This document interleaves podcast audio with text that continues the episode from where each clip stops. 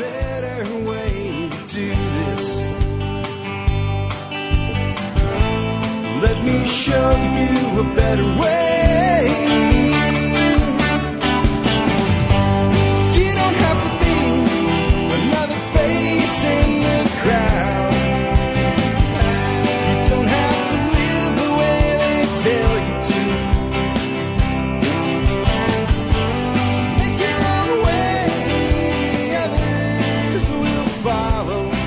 Hi, folks. This is Jack Spirko with another edition of the Survival Podcast. As always, one man's view of the changing world, the changing times, and the things that we can all do to live a better life if times get tough or even if they don't. Coming to you once again from Arlington, Texas, today with episode 467 titled, If the World Doesn't End, Won't You Feel Stupid?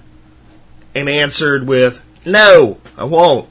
And uh, what we're going to talk about today with that is kind of this perception that we in the survivalist, prepper, modern survivalist, however you want to call yourself movement, uh, are preparing only for the end times, the end of the world, the rise of the new world order, and the flying black helicopters that will come kill us all! We're not. That's not who we are. We are people that are here preparing for life on an ongoing basis. We understand that there are big threats. There's big threats out there like a global pandemic, a real threat that any uh, medical researcher with any semblance of sanity would tell you is a legitimate threat. And there's other really big threats out there. Anybody that looks at the United States economy right now doesn't believe that at some point it could fall into oblivion due to the ignorance that our own government has over monetary policy. When I say ignorance, I mean the Congress who just keeps spending the money that they don't have. There, there's all types of really big events that could occur, but even if none of them happen in our lifetimes, we know that what we're doing makes sense, that it matters, and it actually improves our lives. That's what we're going to talk about today. It is Thursday, July 1st, 2010. That means we are at the first day of a new month, as I mentioned yesterday. And uh, with that first day, let's kick off the show with our housekeeping and take care of our sponsors because they do a lot to help take care of you. And remember, we have a listener appreciation contest coming up uh, as well in just a second. First, though, our sponsor, sponsor of the day number one, the Berkey guy with Berkey Light Water Filtration Systems. Water is something you need. And it's something you cannot do without. And clean water you can drink is something you need. And I also will tell you this. I don't feel safe drinking the water that comes out of my sink the way that it comes out of my sink. And I don't do it. Um, I have a big problem with the fact that our government fluoridates water. And I know some people think that's tinfoil hat, but I'll tell you what, you get a, can- a, a box of rat poison and you look at the ingredients and you'll see one, sodium fluoride. Go get a tube of toothpaste, look on the back of it, and see what it says to do if somebody were to eat more than, let's say, a teaspoon of toothpaste. It says call poison control immediately. Fluoride is a toxin, and I don't need it ingested in my body through my water. And there's other chemicals in our water that I prefer not to drink. Berkey Light water filter systems won't just make water that's that's kind of nasty safe to drink. It'll make the water that we're told is safe to drink safe to drink as well. So check out the Berkey guy. Next up today, murs-radio.com. Yes, M-U-R-S-radio.com. And remember, the best way to find all these sponsors is to go to the survivalpodcast.com and click on their banners on our website. But MURS Radio is one of the coolest technologies I've ever come by. It's something I've really been happy to add to my household. Um, it is a secondary line of communications. It does have more privacy than, let's say, the family radio frequencies, uh, the stuff that you would you buy at a sporting goods store or something like that. It is open. It is no license required. It is not going to do anything close to what a ham radio is going to do for you, uh, n- at least not in the unlicensed version where you're using the proper amount of broadcasting wattage, etc. But what it will do is give you a secondary communications around your property or anywhere you go. Let's say you're hunting or fishing or somewhere like that. Range up to about a mile or a little bit more depending on the terrain. And combine that with home security. I have motion detectors set up on different parts of my property, and if anything moves in those areas, it sends a warning back to our base station and to our handhelds. It'll say something like Alert Sector 1 or Alert Sector 2. And what that lets me know is that something's going on there, whether it's somebody prowling around my front door at night, which actually happened once, and uh, was kind of a good thing to have. And uh, or just my dogs trying to escape through the one place they think they can get through in the backyard. Either way, I'm alerted and I can take action. So that's why I love MURS because it's communications and security together. Uh, next up, let's go ahead and do our contest. I have a contest for you today. Uh, I put out information about it yesterday. Hopefully you saw that information. If you did, you're one step ahead of the competition. This is how this is going to work. I'm giving away seed packs today in the listener appreciation contest. Remember, to play, you must have registered and agreed to tell people about the show when you registered. There's a simple thing you do to register. It says listener contest on the, on the main website in the center column where all the pages are listed. You click on that, you fill out your name and your email address, and you've registered. That's it. And I don't email that list hardly ever about anything. So it's not like you're going to get updates of the show if you don't want it or something like that. Um, it's just my way of making sure that you've made a pledge that you're gonna you're gonna help share the show because this is for people that share the show. High Mowing Organic Seeds has donated five packets of seeds, and these are big, actually ten, because each user gets two. One is a culinary herbs or a, you know a kitchen herbs package with five different herb seeds, and the other one has a whole group of heirloom vegetables. Did a video on that. I've had that video out for a few days, trying to build this thing up. Today I'm going to give away two of those, and on Friday tomorrow we're going to do this again, and I'm going to give away three. The way you play, I'm about to tell you how to get a code word. You'll get that word by going to highmowingseeds.com. That's High Mowing's website. Um, on their website, you will see um, a group of pages you can click on. One of them says about us at the top, and when you hover on it, it gives you a drop down. The first option is history and philosophy. Click on that. In the very first sentence of the first paragraph, it tells you the year that High Mowing Seeds was founded. Send me those numbers that year. So if it was, and it's not, if it was 1984, 1984, all right, and that's not the right answer, so don't send that. But just like that, just like a date, nothing else in an email subject line. Send that to jack at thesurvivalpodcast.com. Jack at thesurvivalpodcast.com. The 10th response and the 40th response win the seeds. So there you go. So two people win today, three people win tomorrow. I need the date and nothing. Don't put code word, don't put contest, just the date in the subject line. In the body of the email, your name and the email address you used when you registered so that I can verify that you are in the contest. Because if you're not in, you're out. You can only play once. I've had people try to cheat and send like email, email. E- this is not like radio. You just keep calling until you're caller number 10. Right? You send it one time, and if you send me multiple emails, you get disqualified. So number 10 and number 40 will win. And this is about $47 in value uh, worth of seeds today.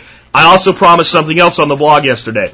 I would do something because it's only two people today to make it um, where more people could win something.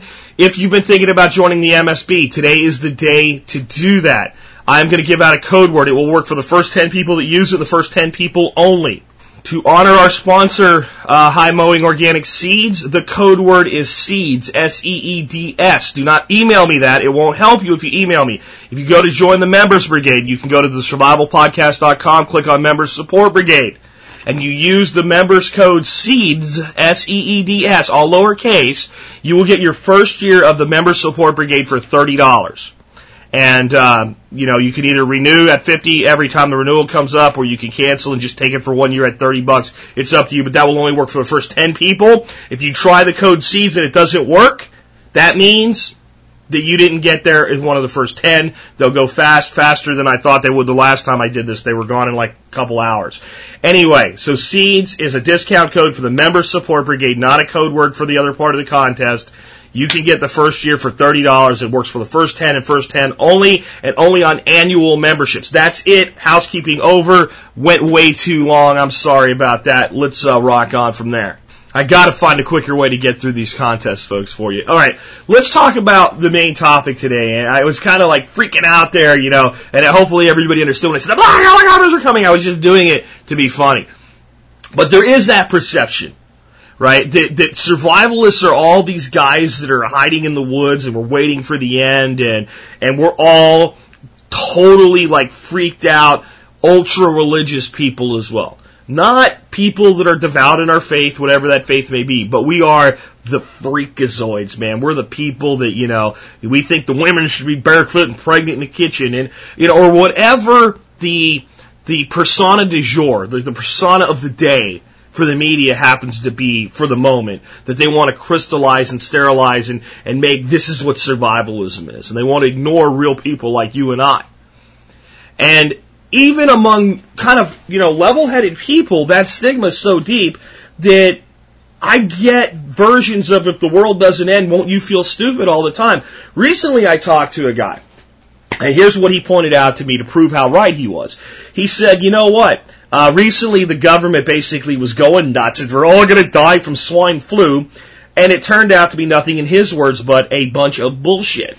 Now, he's right and he's wrong the the bunch of bullshit was all the hype and all the hysteria and the World Health Organization blowing it out of proportion and then making a big deal about a flu that had a much lower lethality rate than most flus that we always have anyway. What we did see with swine flu, which the masses have failed to comprehend, is we saw a new flu strain originate, and as soon as it originated, it began to be transmitted and we saw it spread completely around the world in just a few months. Now, the reason, the reason that it wasn't a big deal is it was nothing out of the ordinary for the flu. It wasn't more lethal than the average flu. It wasn't more contagious than the average flu. Despite the fact that it was a new flu strain and we didn't have as much resistance to it, it really didn't behave any differently than a typical seasonal flu.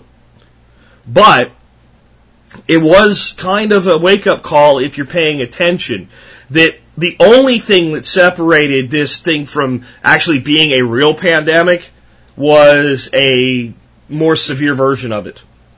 Had this flu been something with, let's say, instead of a, you know, a less than 1% death rate and really affecting people that, that already had compromised immune systems and things like that, had this flu been something with, oh, I don't know, 4%, 5% death rate, relatively low, you know, very high for the flu, by the way, but relatively low. 4% of the people that got this flu died. Do you know how many people that would have killed? And if 4% are dying, that would have meant that maybe 15% required hospitalization or more. Do you know what that would have done to our medical systems?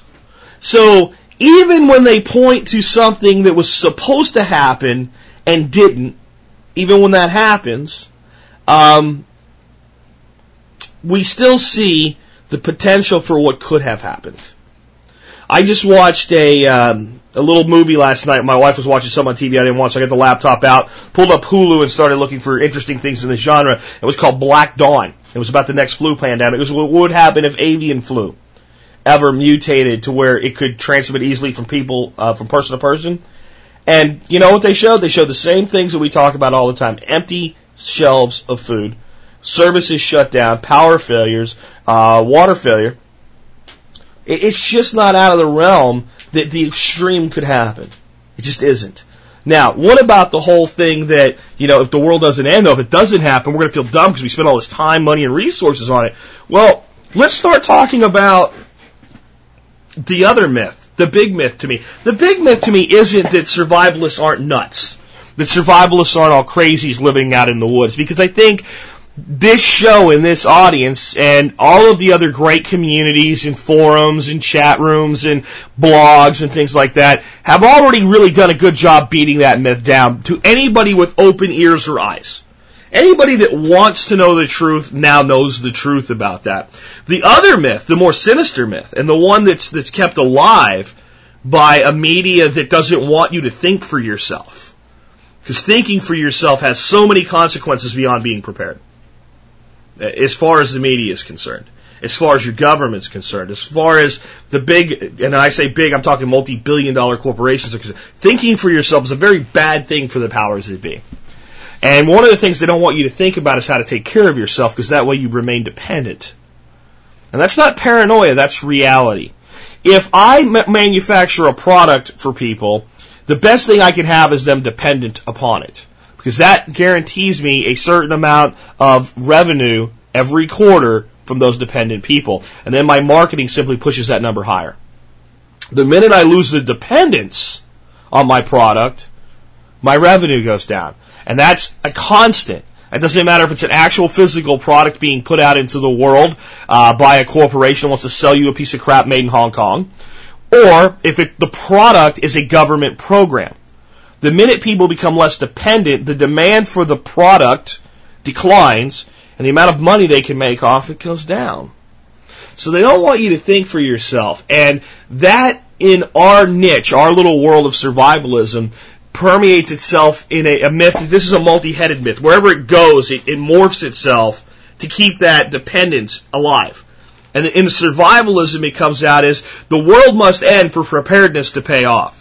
In other words, all these survivalists, the only way they're ever going to be right is if we do have the crash pandemic, right? We do have the economic collapse. We do hit, get hit by a meteor. The nuclear weapons do fly. Without that, these people are all freaking nuts and they've wasted their lives. So, if you want to go out and do all this stuff on the one in one millionth chance that something this bad is going to happen where you're probably going to be dead anyway, right? Then go ahead and do it. But if you just want to live your life and enjoy it, stay sane and don't be like these crazy people. In fact, there was a guy last night that was on this documentary, and this idiot was from France. He was a virus, uh, uh, uh what do you call it? A, uh, uh not a virus, uh, the shot you get Dang it, I hate when I do this to myself and can't remember a simple word. A vaccine researcher. Damn, why was that? Maybe they're sending beams through my foil hat. Who knows, guys, right? Anyway, a virus researcher. So this guy knows. And he was in France, which explains a lot. And he said, I haven't done anything to prepare my family for this event. You're an idiot. He says, well, what are you going to do if your if your neighbors are starving? Are you going to not feed them? If you have antiviral medication, are you just going to take it yourself and use it on yourself and your children while your neighbors die? And if they come to try to take what do you, you have, what are you going to do? Grab your shotgun and defend your house? My answer was yes, yes, and yes. Of course I am. Now, will I help my neighbors? Every bit that I can without compromising my ability to keep my family alive. Every single bit. But it's going to come first to my family, and then it's going to go to my neighbors that I know that I have community with. And then if there's anything left over, it goes beyond that. So yes, yes, yes, and yes. And yes, if I've been smart enough to store up some food and somebody comes to try to take it away, they will meet with a shotgun barrel well before they get to the front door. Yes. In a catastrophe, I will defend my home. And this guy apparently won't. And that's his choice, but he better not come to my door. You know, when he realizes that was a stupid idea. Now, to be fair, a lot of the other researchers on this show said, well, one of the things you can do is have a lot of canned goods, some good fresh water around, and uh, flashlights, batteries, you know, radio. I mean, these folks, all but this one idiot from France, everybody that actually worked in this field was like, you should be prepared. And most of them talked about how they were prepared. Again, this was called Black Dawn, and it is available to watch for free on the internet on Hulu. All right, moving on from there. Um, I also need to talk about something else today that's probably just as important. And this is why when you try to talk to somebody, they won't freaking listen to you. They just won't. They, they, they, they, they, you know, it's like the water off the duck, duck's back type thing.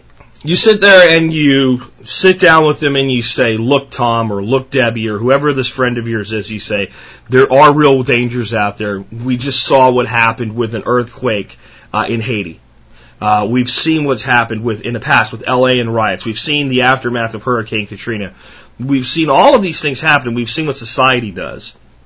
And it just makes sense not to go out and build a bunker or an underground shelter, but to at least be basically prepared. And even if you want to do more than you're telling them, you're trying to get them into just a basic level of preparedness. Have a few jugs of water around, you know, have some extra food, have a, pl- family readiness plan. Where would you go? How would you get there? Who would you call? How would everybody meet back up if you got separated? I mean, the most basic stuff that's on, you know, ready.gov, the government's own web. You even show them that. And what they say is, I don't have to worry about that. And you just want to take your head and find a great big brick wall and start smashing your face into the wall because you don't understand how anybody could be that, you know, um, resistant to something so basic. It is the, it won't happen to me self-defense that human beings use psychologically so that we don't feel vulnerable. It's the same reason the guy won't go get uh, screened for cancer. The lady won't go get a mammogram because it won't happen to me. It doesn't matter if everybody around them has been afflict, afflicted by something, it's not going to happen to me. It's the reason the guy that's 62 years old that weighs 320 pounds that knows he should drop his weight back won't do it. And he won't get up and walk once a day because I'm not going to have a heart attack. That'll be somebody else. And I could go on and on and on until I find, eventually be like this guy's psychic because you'd know somebody that's exactly what I'm talking about. If I haven't gotten there yet, trust me, you put that person in there yourself, that's why they won't do it. That's why we, and why do we do this? We do this because we hate to feel vulnerable. There's two things that human beings really hate. Feeling vulnerable and feeling trapped. I can take any person and put them into a house. Very nice house. A house they don't want to leave for the next eight hours give them a remote control to the TV set, right? Fully stocked refrigerator, fully stocked bar, stereo system, video games, computer. Everything they could possibly need. They're happy and I go, you're gonna be here until five o'clock tonight. Is that okay? Yeah, sure. And when I walk out, if they hear, boom, and like a prison, the house locks down and they can't open a window, they can't open a door, they won't watch TV, they won't play around on the computer, they'll spend the next eight hours trying to figure out how to get out of the house because they don't like to feel confined. The other thing they don't like to feel is vulnerable. This is a good thing when it's used properly. That vulnerability sense is almost like a sixth sense. And it's when you're walking into this area and the hackles on your neck go up. And you say to yourself, this is wrong, and your situational awareness makes you spin a 180 and you extract yourself from it because there was a danger there. That's the reason for it. But then, because we don't control it, because we've lost touch with that reality, because we don't walk around in the forest anymore. Now we walk in the jungle that is the city.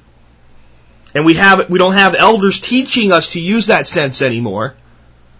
It permeates all parts of our life, and as soon as something starts to point out a vulnerability, we extract ourselves from it by denying it, by sticking our head in the sand. That's why people do these things. That's why they won't listen. That's why you can only do so much to try to help people become aware you know, say, hey, check out this nut job on the survival podcast. Hey, check this website out. Hey, did you see this? And that's all you can do. And you have to let people come to the conclusion on their own. Because once they're in that withdrawal mode, the harder you push, the more they'll pull away. Now let's get into like the individual things that we do as survivalists and how they impact your life. First and foremost, I have to talk about debt today again. I know I talk about debt a lot. I know some of you are sick of it. Some of you think this guy is like Dave Ramsey Jr. or something. Well, Dave and I agree on a lot and we disagree on a lot. And uh, when it comes to debt elimination, his word is na- his name is now synonymous with that. That's his brand is debt elimination. But if I had never heard of Dave Ramsey, if I had never seen Dave Ramsey, if the man did not exist to me, I would feel the exact same way about debt because I got my ass out of debt before I knew who he was. And, you know, you, you, you use the basic common sense thing with debt. Pay the smallest debt first. And you keep going forward from there. I know that that's supposed to be some revolutionary program that this guy came up with, but it's not. It's just a program he marketed really well. It's the most logical thing you can do. But I don't want to talk about how to get out of that today. I want to talk about why, if you're going to be a modern survivalist, debt elimination has to be part of your plan. First of all, without it, all the naysayers could be right about you.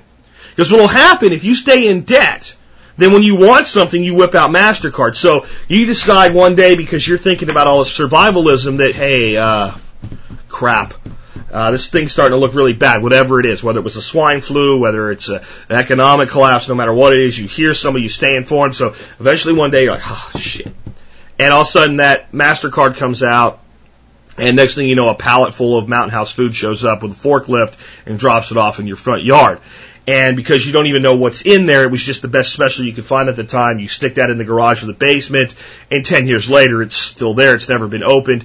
And even with a long-term storage item, you're looking now at maybe giving it goodwill, and you feel kind of stupid. And you still owe money on it. That's what happens when debt elimination is not part of what you're doing. Because debt elimination is part of what we're doing, the complete opposite occurs very slowly over time, you build up a reserve. Every time you go to the grocery store, you buy a few extra cans of food. Right? Every time you use a can of food, when you replace it, you do copy canning like Ron and Karen Hood talk about. Instead of buying one more, you buy two more. You do that, and over six months to a year, you have a good supply of extra food in your house. You don't even notice the, the cash outflow. In fact, you're probably eliminating debt at the same time you're starting to build up surplus cash. Once you eliminate debt and the outflow stops, you realize the power of your income. That's modern survivalism. Modern survivalism isn't just what do we do if life gets shitty. It's how we keep our lives from getting shitty in the first place. In other words, part of a survival plan when it comes to building a home and making sure the home's going to survive is not just making sure that there's ways to get out if there's a fire, but to mitigate the spread of fire in the house, to prevent fire from happening. And if we can do everything that we possibly can to maybe spray the house with fire retardant and to put something in the house like, let's say, a fire uh, suppression system. And that's a much more survivable, survivable house than just one built out of, you know, sticks and wood and, and, and windows and, and roof and a wall.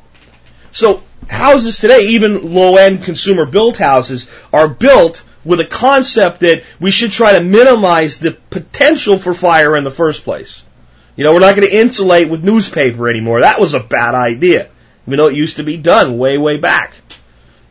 Talk about something that goes up like a matchstick. So in our lives, when we're practicing modern survivalism, we should be practicing it from a point of not just what we'll do if there's a disaster, but how do we prevent disaster? Or how do we mitigate disaster? Sometimes we can't prevent it. Could dad, dad lose his job? Could mom lose her job? Absolutely. Um, does that have to mean that in three weeks we're bankrupt and we're ready to lose the house? No. Because it starts with debt elimination. Once we do that, then we start to use the surplus to shore up every other weakness in our life. Instead of denying our weaknesses, instead of denying our vulnerability, instead of following that primitive instinct with no understanding of its true power, we harness it. If you go to the cabinet and you open it up and you look at it and it's not very deep, you know, there's a few cans of food and you think, you know, that's not really smart. Then you take your ass to the store immediately and buy yourself $20, $30 worth of canned goods that you'll eat anyway. Just go do it. Uh, and if you're not in debt anymore, you already probably have done it, but it's just not a big deal. And you start to realize that preparedness doesn't have to be expensive. And as long as you're not buying crap that you're just going to give away to, to the homeless shelter, right? Not that there's anything wrong with that. We give plenty to homeless shelter. I'd rather give them food than money. Um, but as long as it's not crap you're not going to eat, don't go out and buy a case of spam because somebody told you it lasts forever if your family doesn't like it. You buy things you like, you're going to eat it anyway. And all of a sudden you start to build up this, and now all of a sudden that vulnerability declines not because you've buried it, but because you've addressed it. So then you look for your next vulnerability, and maybe you realize that something as simple as you have really cheap locks on your house. So you put in better locks to make your home more secure. And now you feel less vulnerable. And maybe you put in some kind of a security system. Whether it's a monitored system that tells the police so they can come to me, it's going to be to come clean up the crime scene, right? Not to actually save you. Or it's just a system that, one, lets the intruder know that he's known to be there, and two, lets you know he's there. And then you address that, and then you feel a little bit better about that. And then you sit down and you think to yourself, you know, if something happens while my kids are at school and they have to get home, they're going to be scared. I'm going to be scared. We're not exactly sure we're going to have how to do this. And you sit down with your family and you make a plan that says if this happens, do step one. If step one fails, do two. If that fails, do three. If that, and here it is, it's written down. Here, let's, let's set it up as a note and we'll text it to your phone. That way it's in your phone, Johnny. You can't forget it. It's in your phone. You don't have a phone, Johnny? Write it in his notebook. Sew it inside his freaking back. I don't care what you do. You know, I was say his backpack, not his back, right? But make sure that everybody has a plan written in some form where they can access it. And then all of a sudden you don't feel so vulnerable about that anymore. So then maybe you, you know, you're staying informed and you look around and you start to realize that a lot of the food we eat is garbage. So you plant a little garden in the backyard. And at least some portion of the food that you're eating you have direct control over. And you've addressed that concern. Now, the things that I'm talking about, if you can't see how these improve the positive aspects of your life, you're just not open minded. And then I want to know who the paranoid is. Is the paranoid the modern survivalist that looks at all these concerns and takes rational steps to address them and solidifies their life so that they can walk around in confidence? Is that the paranoid? Or is the paranoid the person that goes, oh, no one's going to break in my house? right? Oh, I'll never run out of food. Oh, the cops will always come if I call them. Who's actually paranoid? Paranoid is not just the misguided belief that somebody wants to hurt you. It can also be the misguided belief that nothing can hurt you. That you're totally safe. That you live in some kind of a bubble. The entire rest of the human race is at risk. But not you, and not your family, and not anything you care about. You'll be just fine. That bubble that people put around themselves is the greatest uh, piece of paranoia that I know of that exists in the world. I mean, kind of looking at other things that we do is alternative energy. There's a lot of people out there in the survivalist world that have done things like put in solar, put in wind, and they're nuts. But the the greenie from California that says, "Yeah, man, I want to reduce my carbon footprint," and does the same thing. Well, he's trying to save the planet. Well, in this case, no matter who's right, they both have the same effect. I'm more concerned about the effect of independence. So the things that I've done so far to provide myself some level of energy reserve, energy backup, provide me that independence when the power goes out. If you go full scale though, and we put in a photovoltaic system, which we're basically only waiting till we move to do, I just don't see the short term return uh, that you get with a longer term return. But if you're going to put something in and use it for five years and sell your house, and you don't think it's going to increase your property value as well as provide you that sense of security in the meantime, I, I just don't know what you're thinking of. Do you think the price of fuel, uh, the price of energy is going to go down over the next five to ten years? Really?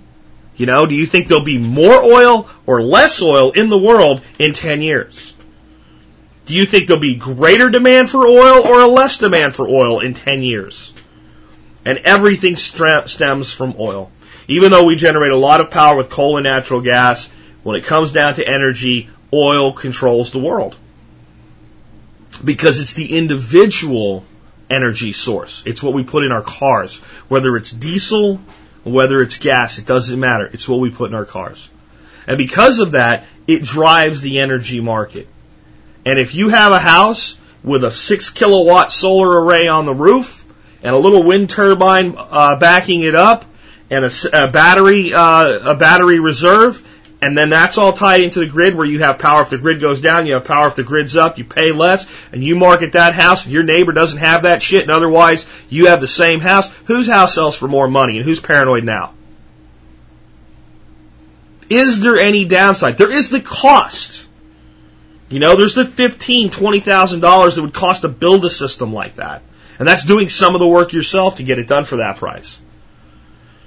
But do you recoup it when you sell the home? Unless you live in a really crappy home or you really overpaid for it in the first place, yeah. Bigger though. Much, much bigger. If you're not in debt, you build that system one piece at a time, one component at a time, over time. You expand it and you have knowledge. So you've gained knowledge, independence, and you've increased home values. Now, I, I just don't see the point where I'm the paranoid if I'm taking that approach to my energy needs. And the beauty is I don't have to believe Al Gore to do that. I don't have to try to save baby seals and polar bears, which we can't save both. Can't save both because polar bears eat the seals, right? so I don't have to believe in any kind of um, new world religion, which is what I think the global warming nonsense is. I don't have to believe in that. In fact, I would submit to you that increasing the value of your home and increasing your independence uh, from the energy suppliers. That those two things together are a great deal more motivating than some nonsensical bullcrap like CO2 is bad for the planet. Now, am I saying there's no pollution? No, no, no, no. I'm saying CO2 is not the problem. And I don't, don't write me about the evidence because the evidence is bullshit. You read the Global Warming Skeptics Handbook and then we can have a one-on-one conversation about this. Otherwise, I don't even do it anymore. I'm not making the point about global warming. I'm making the point about having energy, alternative energy systems in your home that provide you energy when the grid fails. I don't care why. I don't care if it's peak oil. I don't care if it's an ass clown that was doing 100 miles an hour in a pickup truck hit a pole. Or a lightning bolt, or a tornado, or a windstorm, or an ice. I don't care what caused the power to fail. It doesn't matter. The reality is power fails. If you don't believe that, I walked through Manhattan with the entire island out of power just a few years ago. This is about eight years ago now, maybe maybe more than that. Wow. But it wasn't that long ago. It was a little bit after 9/11. People were pretty concerned. You know, you know what I did? I found a few people that came out of their shops around the street that were selling food and drink for cash. And while everybody panicked and walked across the bridges, I bought something to eat, found a place to sit down, and I watched everybody going crazy. And they actually stayed, actually, I have to say something about the people of New York City. It was the most organized chaos I've ever seen in my life. There was nobody looting, nobody holding anybody up, nobody causing any problems, everybody just orderly. There were a lot of people who were confused, but everybody seemed to try to help everybody out, and people just kind of migrated out. And uh, it was pretty impressive to see, actually. And then there were a lot of people just hanging out because they lived there, you know or they're, you know, they had their car there and they weren't going to be able to get out as long as all these people that relied on subways and trains uh, to get in were, you know, and, and ferries were were walking out. So they just kind of hung out. And uh, I met a new friend, bought him a beer. so, uh, you know, that's modern survivalism. Modern survivalism is I wasn't going to 100% rely on a, on a bank card. You know, even back then, I used credit cards back then. I kind of had to with uh, my job. Um, and you know we're talking about expense reporting and, and, things like that. So it's not really my money; it was the cost center's money. But um, I wasn't going to rely on that as my only means to procure things. I always carried cash. That's part of modern survival philosophy. Um, another thing that we're really known for in the survival industry, and something I don't talk about a lot because I think we're over for this, but is gun ownership. Gun ownership to me is first of all, it's a fundamental right as an American citizen. I, as far as I know, you guys tell me if I've missed this. As far as I know, the United States of America is the only nation, not where you can own a gun, but where your right to own a gun is actually part of the foundational law of the nation, and that right is seen as inherent to you simply because you're human. And you have that right as a citizen, and it's not, the government has allowed you to have it, the government has accepted in its own limitations in the foundation of the Constitution and the Bill of Rights that they have no right to restrict it. It's the only nation I know of like that. Now, when we were in school, I, I remember being told this. You guys tell me if you remember this. You have to vote when you're old enough to vote. If you don't, you know what'll happen? You could lose the right to vote. That's why it's important to vote. So what I heard as a child was, if you have a right and you don't exercise it, you risk losing it. So fundamentally, I look at the Second Amendment the exact same damn way. The more Americans that exercise their right to legally and responsibly own a firearm, the less likely we are to ever have that right stripped from our Constitution. So first and foremost, I don't even see this as a survival topic. I see this as a fundamental reality of America. For those of you that go, you don't need a gun. You don't need a gun. Do you, do you have a car? You don't need a freaking car. So should I be able to come take it away from you? You don't need a gun. Well, you know what? You don't need a diamond ring, honey. Should I be able to take your diamond ring away from you? Should I be able to ban diamonds? My, my, my, my diamond doesn't hurt anybody. How many people die in car accidents? Maybe we should just outlaw cars. More people die in car accidents than, than gun incidents. So I think that most people carrying a gun are more responsible with their gun than people with a car. You have to have a license to have a car. You have a license to have a gun. I'm sorry. There's no right in the Constitution to own a car. In fact, you don't have to have a license to own a car. You don't even have to have a license to drive a car. You only have to have a license to drive a car on public roads. And again, there's no inherent right to own and drive a car. Cars did not exist when the Constitution was formed. Guns did. Guns did. They might have been in a different form, but citizens at the time under the Second Amendment were protected from owning the exact same guns that were used by the military. So I see this as protecting rights in, in, in of itself. I also, I'm going to tell you this, and I don't want any, I have a lot of law enforcement officers listen to this show. You guys know this is true. In most instances, if I'm being attacked in any way, shape, or form in my home, and I call you, you're coming to take a report about a crime scene, not to prevent the crime. Not because you don't want to, but because we have not yet effectively developed matter energy transport to where Scotty can freaking beam you to my violent encounter. And that's, that's just a harsh reality. And if you are one cop and you have two violent encounters occurring at the same time, you have to prioritize and pick, and that means somebody else is uncovered until another officer becomes free. And again, he has space and time limitations in a car to get there, or a motorcycle, or a bicycle, or on foot. Can't just be there. I don't care if you have a great response time in your law enforcement community and it's minutes. It takes seconds for you to die. It takes seconds for a woman to be raped. It takes seconds for your children to be raped. It takes seconds for your children to be taken from you. If you doubt that, turn on America's Most Wanted and listen to the parents who tell you what it was like when it happened to them. And then tell me I don't need a gun. I might not need one, but I have a right to one. And if you come take something away from me that I value, that I cherish and love, it'll be a good day for me and a bad day for you because I own a gun. And because of that, my attitude is not, I'm better than everybody, but I'm a hell of a lot more confident than most people. I don't live in that bubble where nothing can happen to me. Uh, somebody just sent me a recent uh, email with a bunch of great quotes in it about gun ownership, and the best one in it, the one that I'll remember forever, said, I don't carry a gun because I feel inadequate. I carry a gun because I am one man, and if I'm facing three armed thugs, I am inadequate. I'm not inadequate if I'm armed and trained. So gun ownership to me, whether you're, and there's plenty of people that have concealed carry permits, that own guns in their home, that feel that they have a need to defend, they feel everything I just said to you, and they don't consider themselves survivalists or preppers. They they have two cans of food in their pantry. Uh, they're deeply in debt, so it's not inherently a survival topic. But I think it has a lot to do with survival mentality.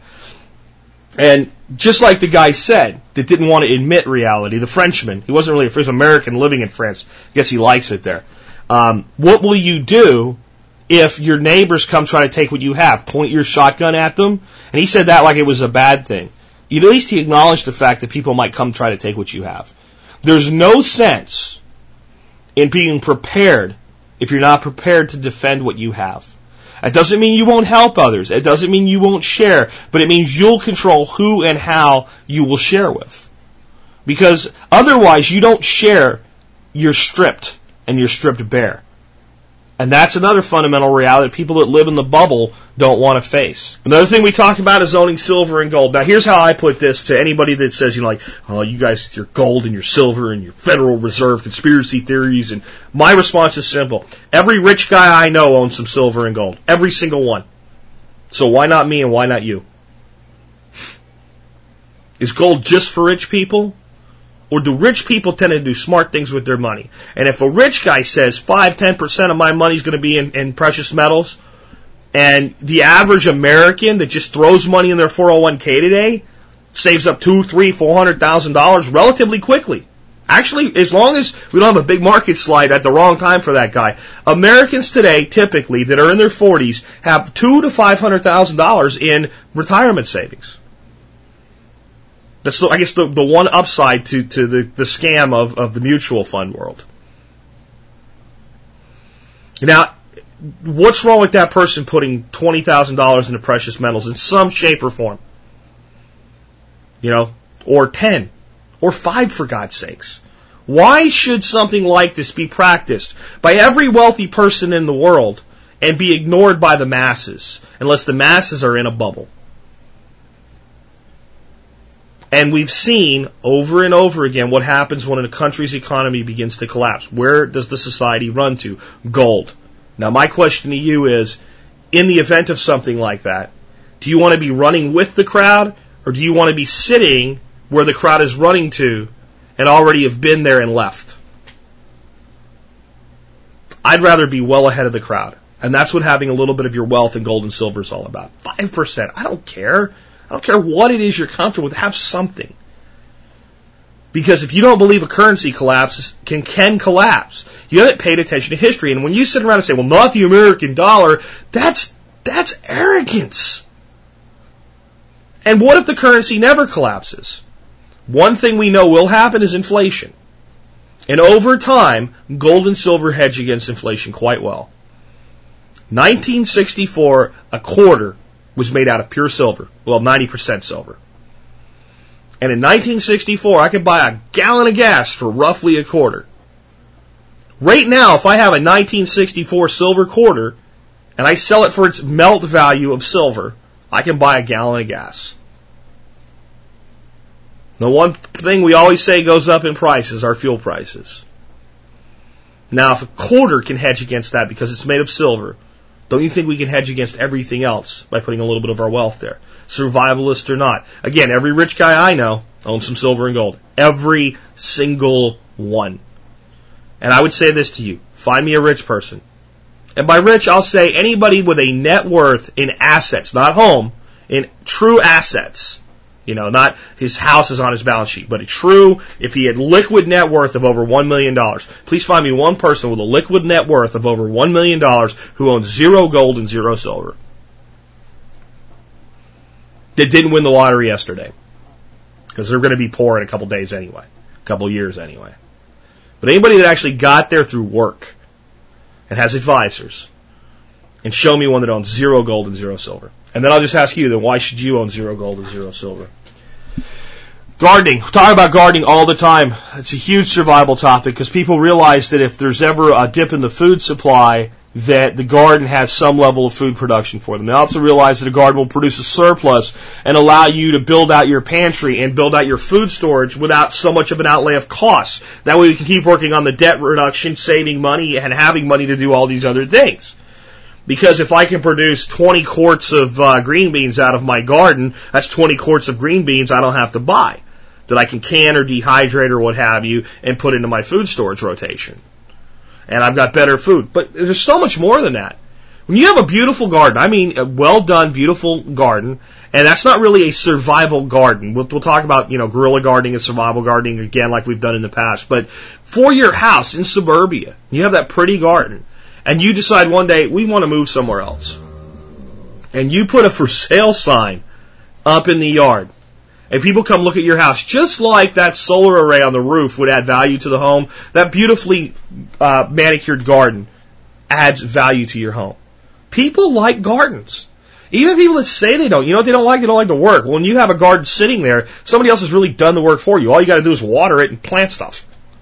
You know, you don't have to do all the soil tilling and everything. And there's always going to, you know, when you go to sell a house, there's always going to be things like, well, some people don't like a garden. I had a real estate agent back when we sold our first home out of Arlington, and she said, well, you have a pool.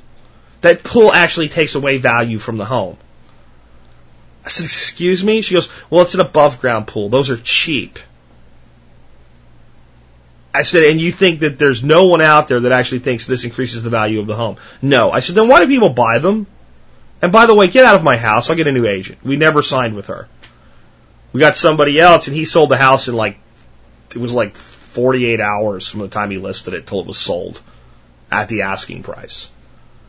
And the people said we love the pool. So there will always be people that will look at a, a component of a home and say, well, I don't want a garden. Well, then you go buy a different house. I promise you. There's plenty of people that do. There's plenty of people that are looking for a house so they can have a garden and having a lot of the work done, huge added incentive to sell a house. So there's a lot that comes from a garden beyond just producing food in a shortage.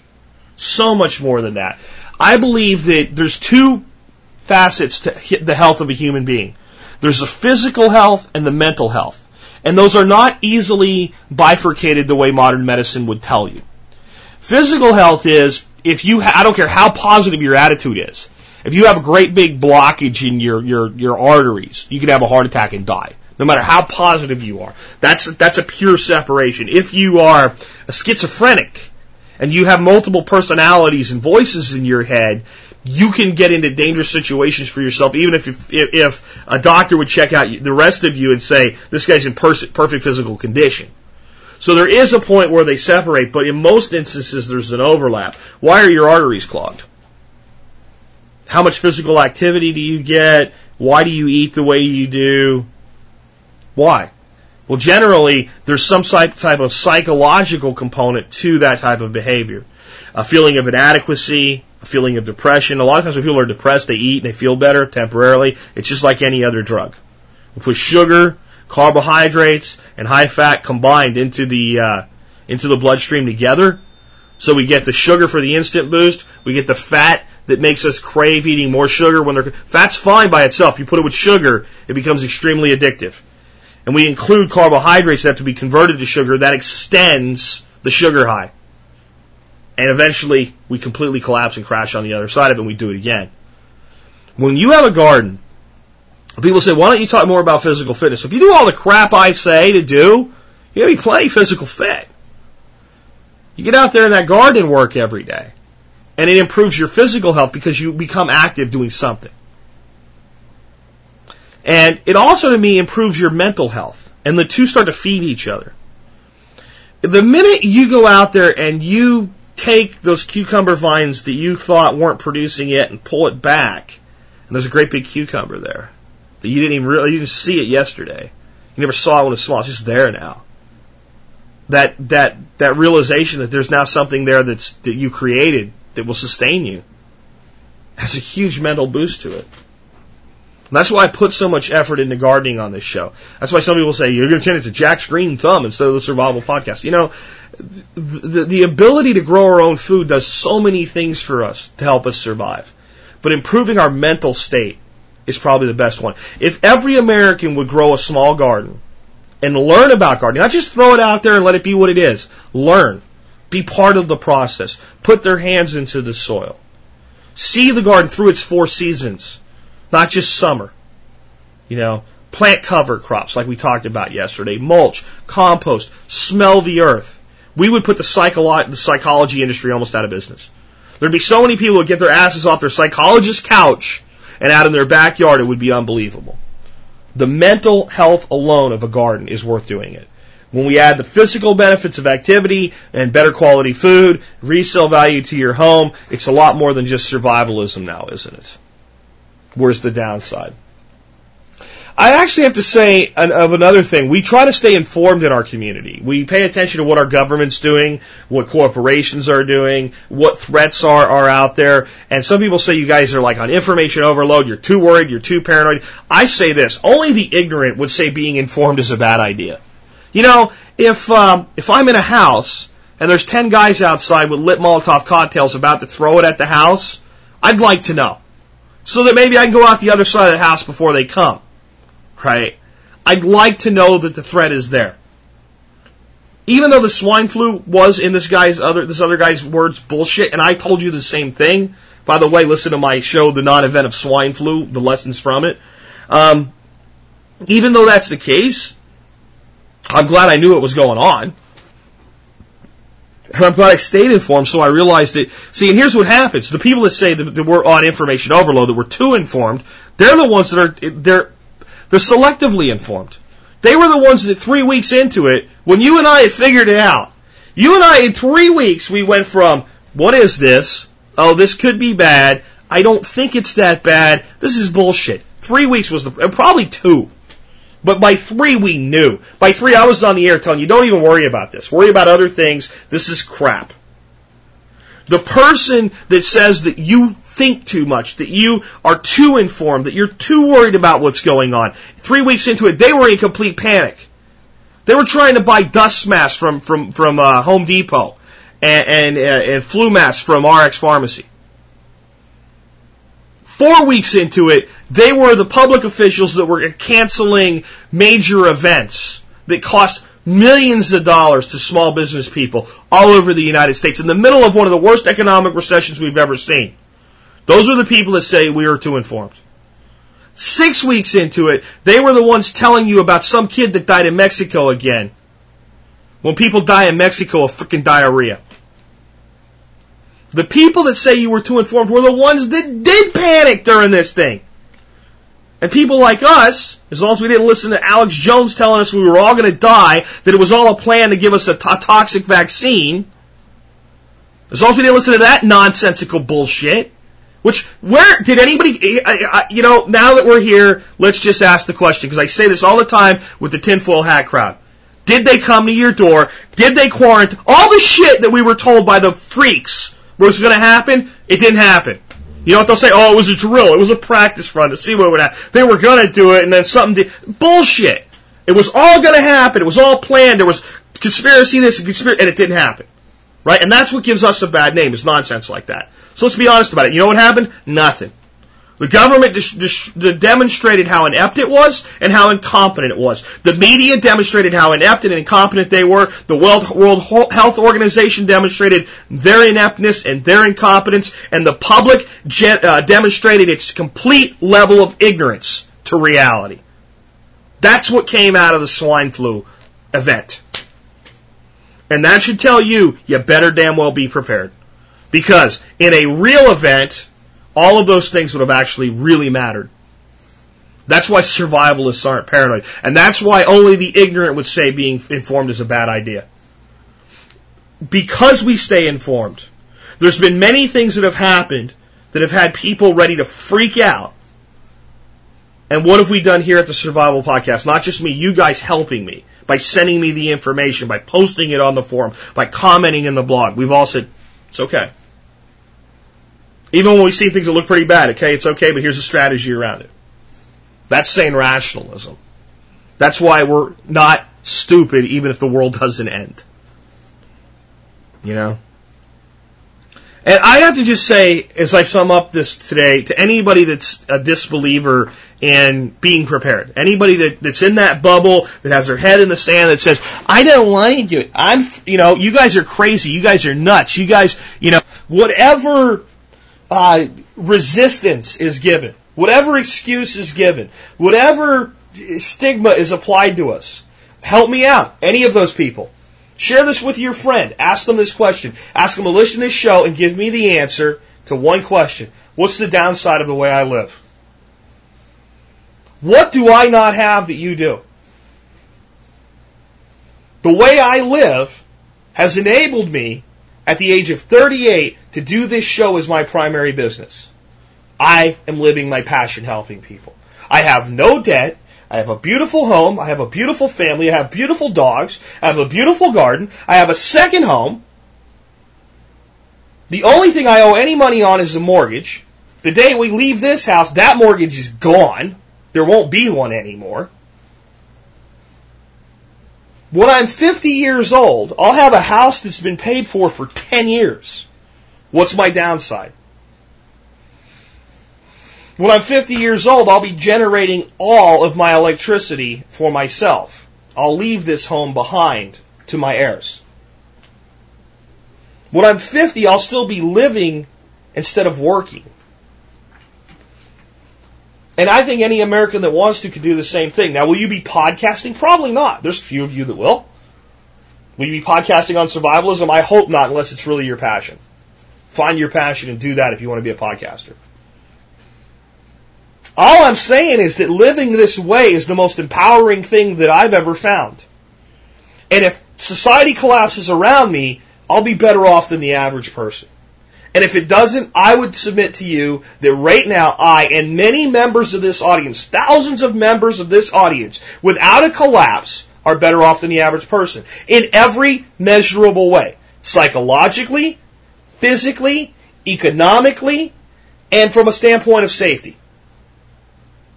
In those four aspects, the average person that listens to and practices the methodologies that we talk about, not just in this show, but in the entire modern survival community on the web, and doesn't, you know, participate in hysteria and nonsense, is better off in all of us. So what is the downside? What do I not have that you do? A mortgage? you know? Actually, we both have a mortgage for now. You know? A car payment? Student loan debt? A house that's bigger than I need that I can't afford to pay for? A requirement that I go to work every single day? Fear of being fired? What do you have that's so valuable that you want us in this community to have too? Is it really so bad? And anybody out there that's thinking, well, Jack, this is good for you and I'm with you on all this, but I haven't gotten there yet, you will. You will. Keep doing it. Keep living this way. Eventually, you'll find your path. And I say this over and over again. I'm not one of these people that get up here and say, this is a 10 step plan and you do this and this and this and this and follow me and you'll be where I am. That's bullshit. And anybody tells you that in anything, survivalism, motivational speaking, business, um, mentorship, I don't care what it is. Anybody that tells you if you just do things exactly the way I do, everything will work out for you is absolutely 100% full of shit and worse, they know they're full of shit. They're liars.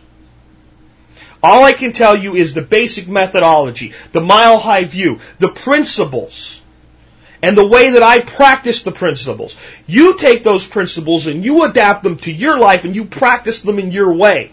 You may get there at a shorter, a shorter uh, sprint than I did, or you may have to run a longer marathon. But it'll be your way under your control as you see fit. That will work for you. Nothing else will work for anybody that listens to this show or anything else or anyone else other than your plan for you and walking your path in life based on what you want. That's modern survivalism. Your life, your way, whether times are good or bad, you maintain control and you maintain the choice. What is the downside? I'm waiting for someone to send me one. I've been doing this show for over two years now, and I haven't heard one that holds a, a, an ounce of water in it. Not one. You can call me paranoid if you want to, but you know what? I'm not the one that hides who I am. Anybody that wants to know where I am can find me. I don't use a fake name, right? I tell you every day from Arlington, Texas. You have my name in the city I live in. You can find me. You can find my phone number. I give you my email address. I have a website. My picture's on it. I do videos on YouTube. How paranoid could I possibly be? I even did a video one time where our truck was broke down and we were waiting on AAA and said, hey, this is a practical thing that you can do that's, you know, not what we normally would think of as survival. This is preparedness. A cell phone and a AAA card. And somebody, a couple of people were like, you should hide your license plate number. Why? Don't you think 80,000 people a day saw it when we drove down the highway? This isn't about paranoia. This is about empowerment. This is about knowing why you're making choices versus making choices based on how you feel. That's it. And you know what that is? You know what survivalism really is? Being a freaking grown up. It's what it's really all about. If you think these things don't make any sense, you're still a child. And I'm sorry I put it that way, but you are. And that's why your grandparents and your great grandparents did 90% of this shit without anybody telling them, without anybody calling it anything, because they were mature. They were mature and they were realists. They understood that it was stupid to think that you would always be able to go to the store. They understood that was just nonsensical thinking, and that's why they made sure they always had a little bit extra. Your grandparents and your great grandparents were grown ups. In this community, we're grown ups as well. Even our children are more grown up than the average person. And I, I don't think that's arrogant to say that. I think it's the truth. Because the person that walks through life and thinks everything will just be okay is an immature individual. I don't try to say that so much in a derogatory way. When I say they're ignorant, I don't say that in a derogatory way either. They are. Society has created that person as the average person. We really have. It's a cocoon that's been placed around people by a media, a government, and a corporate structure that wants you dependent and dumbed down. Why do you think the Amer- America places so low in educational standings? Do you think we just can't do it? Our people aren't that smart. Our teachers aren't that good. We don't spend enough money. That's all bullshit. We're getting exactly what we've ordered. People that don't question anything, the teacher's always right, because if the teacher's always right, what happens is that teacher becomes a stand-in during the developmental phase of a child. And by the time a student leaves school believing a teacher's always right, well then the boss is always right, the TV's always right, the TV reporter's always right, and the government's always right. At least one half of the government is always right. One half of the, the bosses are always right. And that's what we get.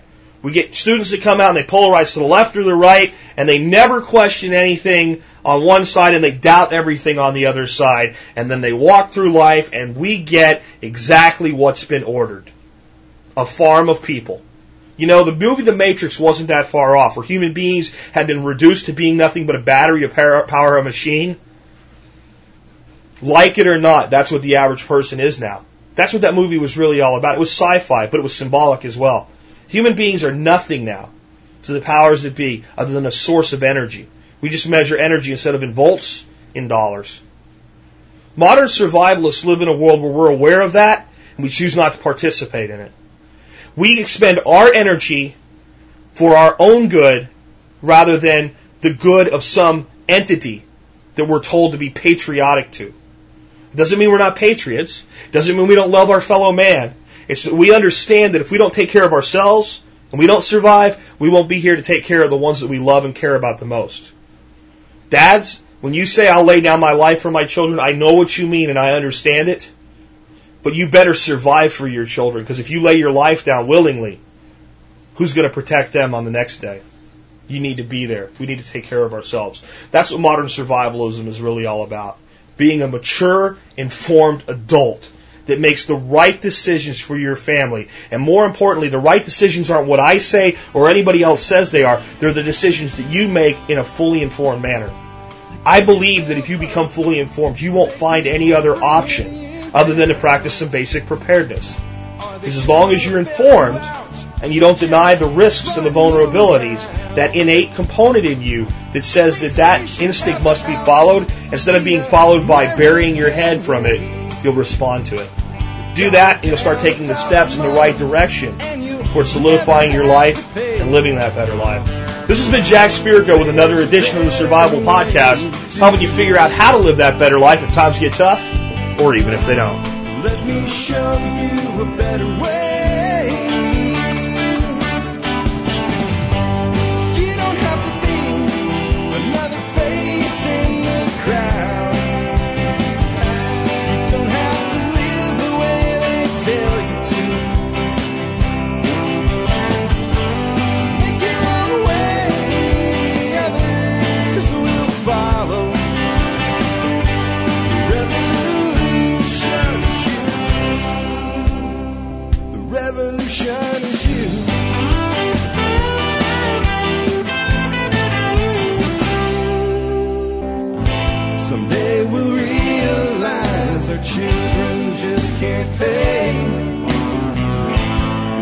'Cause nobody up there